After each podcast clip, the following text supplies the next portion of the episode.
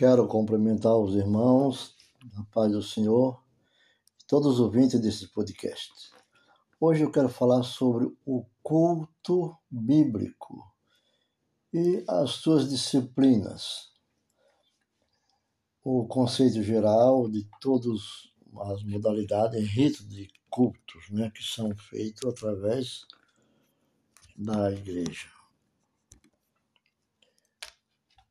Muitas vezes, no conceito geral, as pessoas se perguntam por que existem. Isso é notório, eles fazem essas perguntas. Por que existem? E sendo assim, por que fomos criados? A Bíblia nos mostra que existimos para louvar a a glória de Deus. Sendo este um fato espiritual, louvar a glória de Deus. É natural concluirmos que o culto está vinculado à nossa natureza, natureza humana pecadora, nascemos com um instinto cultural. Tal afirmativa é apoiada pelos historiadores, antropólogos e arqueólogos. Em todas as civilizações de todos os tempos encontra-se presente o fenômeno chamado culto. Prestam bem atenção que o culto é a expressão da fé para muitos, pensa que o culto é aquela reunião de pessoas em uma casa, em uma igreja. Não é. O culto é a expressão da fé, fé cristã. É o tributo de honra. O culto nós vamos entregar, não receber vão entregar-se para o Senhor. Louvor e serviço aquele que se venera. Quem é aquele? Quem é aquele? Bem, esse ponto as civilizações não se entende quem é aquele.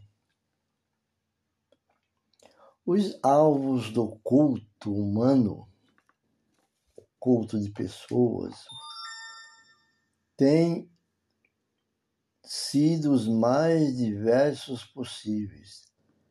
Há quem adora o sol, a lua, há quem adora as estrelas, os animais. Existem vários tipos de culto. É cultua. Então, isso é do ser humano. É do ser humano. Outros veneram os seus semelhantes. Outros, vivo ou morto, ou a imagem de sua própria criação. O culto é assim, é a expressão da fé. Mas nem todos os cultos levam o segmento da tua fé escolhida, da tua confissão de fé.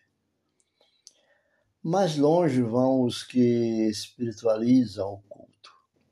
Espiritualizar o culto significa adoram, espíritos que são identificados por centenas e milhares de nomes. Tido hoje como religião,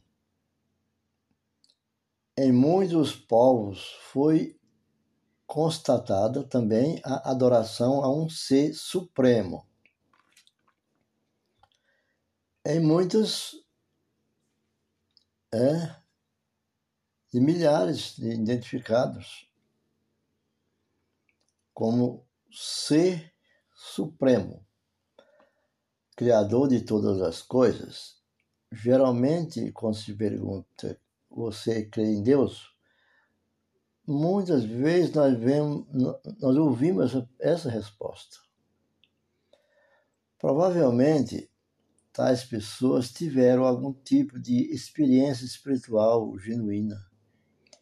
Entretanto, é através do povo de Israel que o Criador se apresentou à humanidade de Jesus Cristo.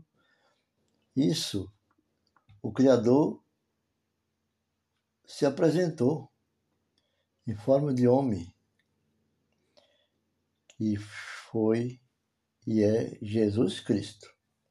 E Jesus Cristo diz: Vós adorais o que não sabeis. Jesus disse nós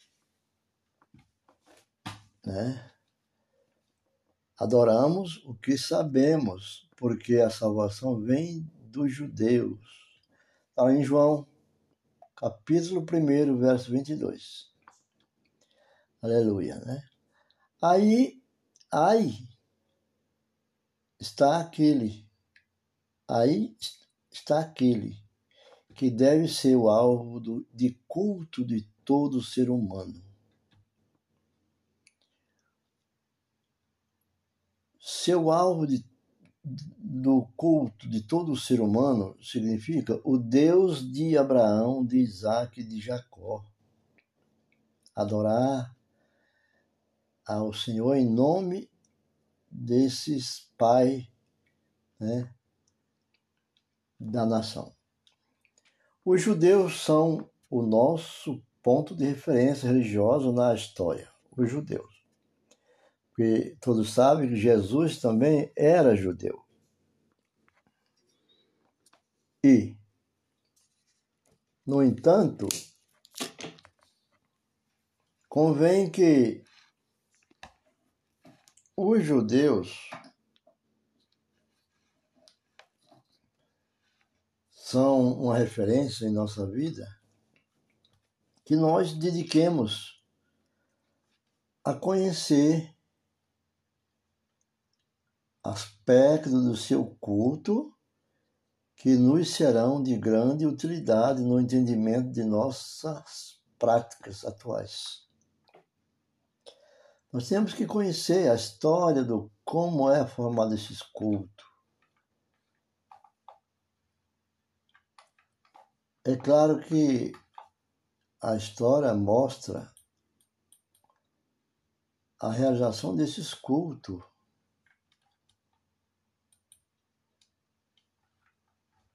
E então,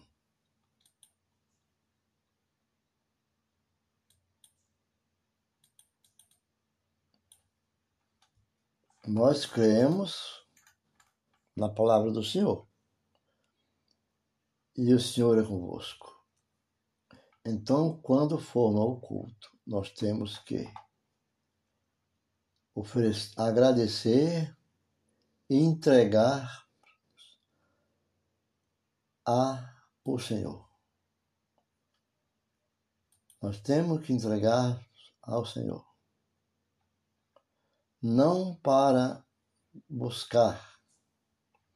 Nós vamos ao culto para entregarmos ao Senhor, não para receber. E esta é uma passagem crucial que tende a citar como a igreja governada, a interpretação de todos os demais, os textos relevantes, ao contrário, a ser minimizada quanto às suas implicações. Lembra do, da passagem de Gálatas 3,28, né? que deve ser visto como um, um contraste com o status inferior geralmente dado às mulheres nos dias de Paulo. É claro, lá nos judeus não falamos sobre esse assunto, mas Paulo fala, Paulo diz assim, é uma afirmação dramática que não deve ser desprezada nem diluída com o objetivo de manter uma posição restrita que Gálatas 3,28 diz que aplicam-se a, a relacionamentos sociais dentro da igreja e não meramente ao âmbito espiritual da soteriologia, quer dizer, ao mesmo tempo. Não significa que todas as distinções estão eliminadas, nem uma declaração positiva como Gálatas 3:28. E nem uma restritiva como 1 Timóteo 2 e 12 deve ser considerada a parte da revelação bíblica total sobre o assunto. Né? E o assunto é bem claro, porque diz assim que Paulo estabelece em Gálatas, Gálatas 3, 28, Paulo diz assim, estabelece aqui o princípio básico, se as restrições sobre esta questão se encontrarem noutras passagens das cartas de Paulina. Essas terão de ser entendidas em relação a Gálatas 3, 28. E não vice-versa. Então, vamos ficando por aqui. Eu quero agradecer em nome do nosso Senhor Jesus Cristo, nosso Salvador, que todos tenham a bênção do Senhor, todos tenham diante de seus olhos aquilo que agrada ao Senhor, aos seus ouvidos aquilo que Deus quer ouvir. E a sua boca pronuncie aquilo que agrada a Deus, porque a boca que glorifica o Senhor não pode murmurar contra as coisas negativas do mal que é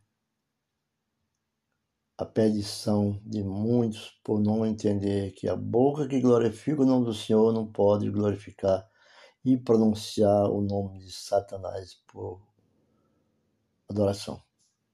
Fico por aqui e o Senhor abençoe todos.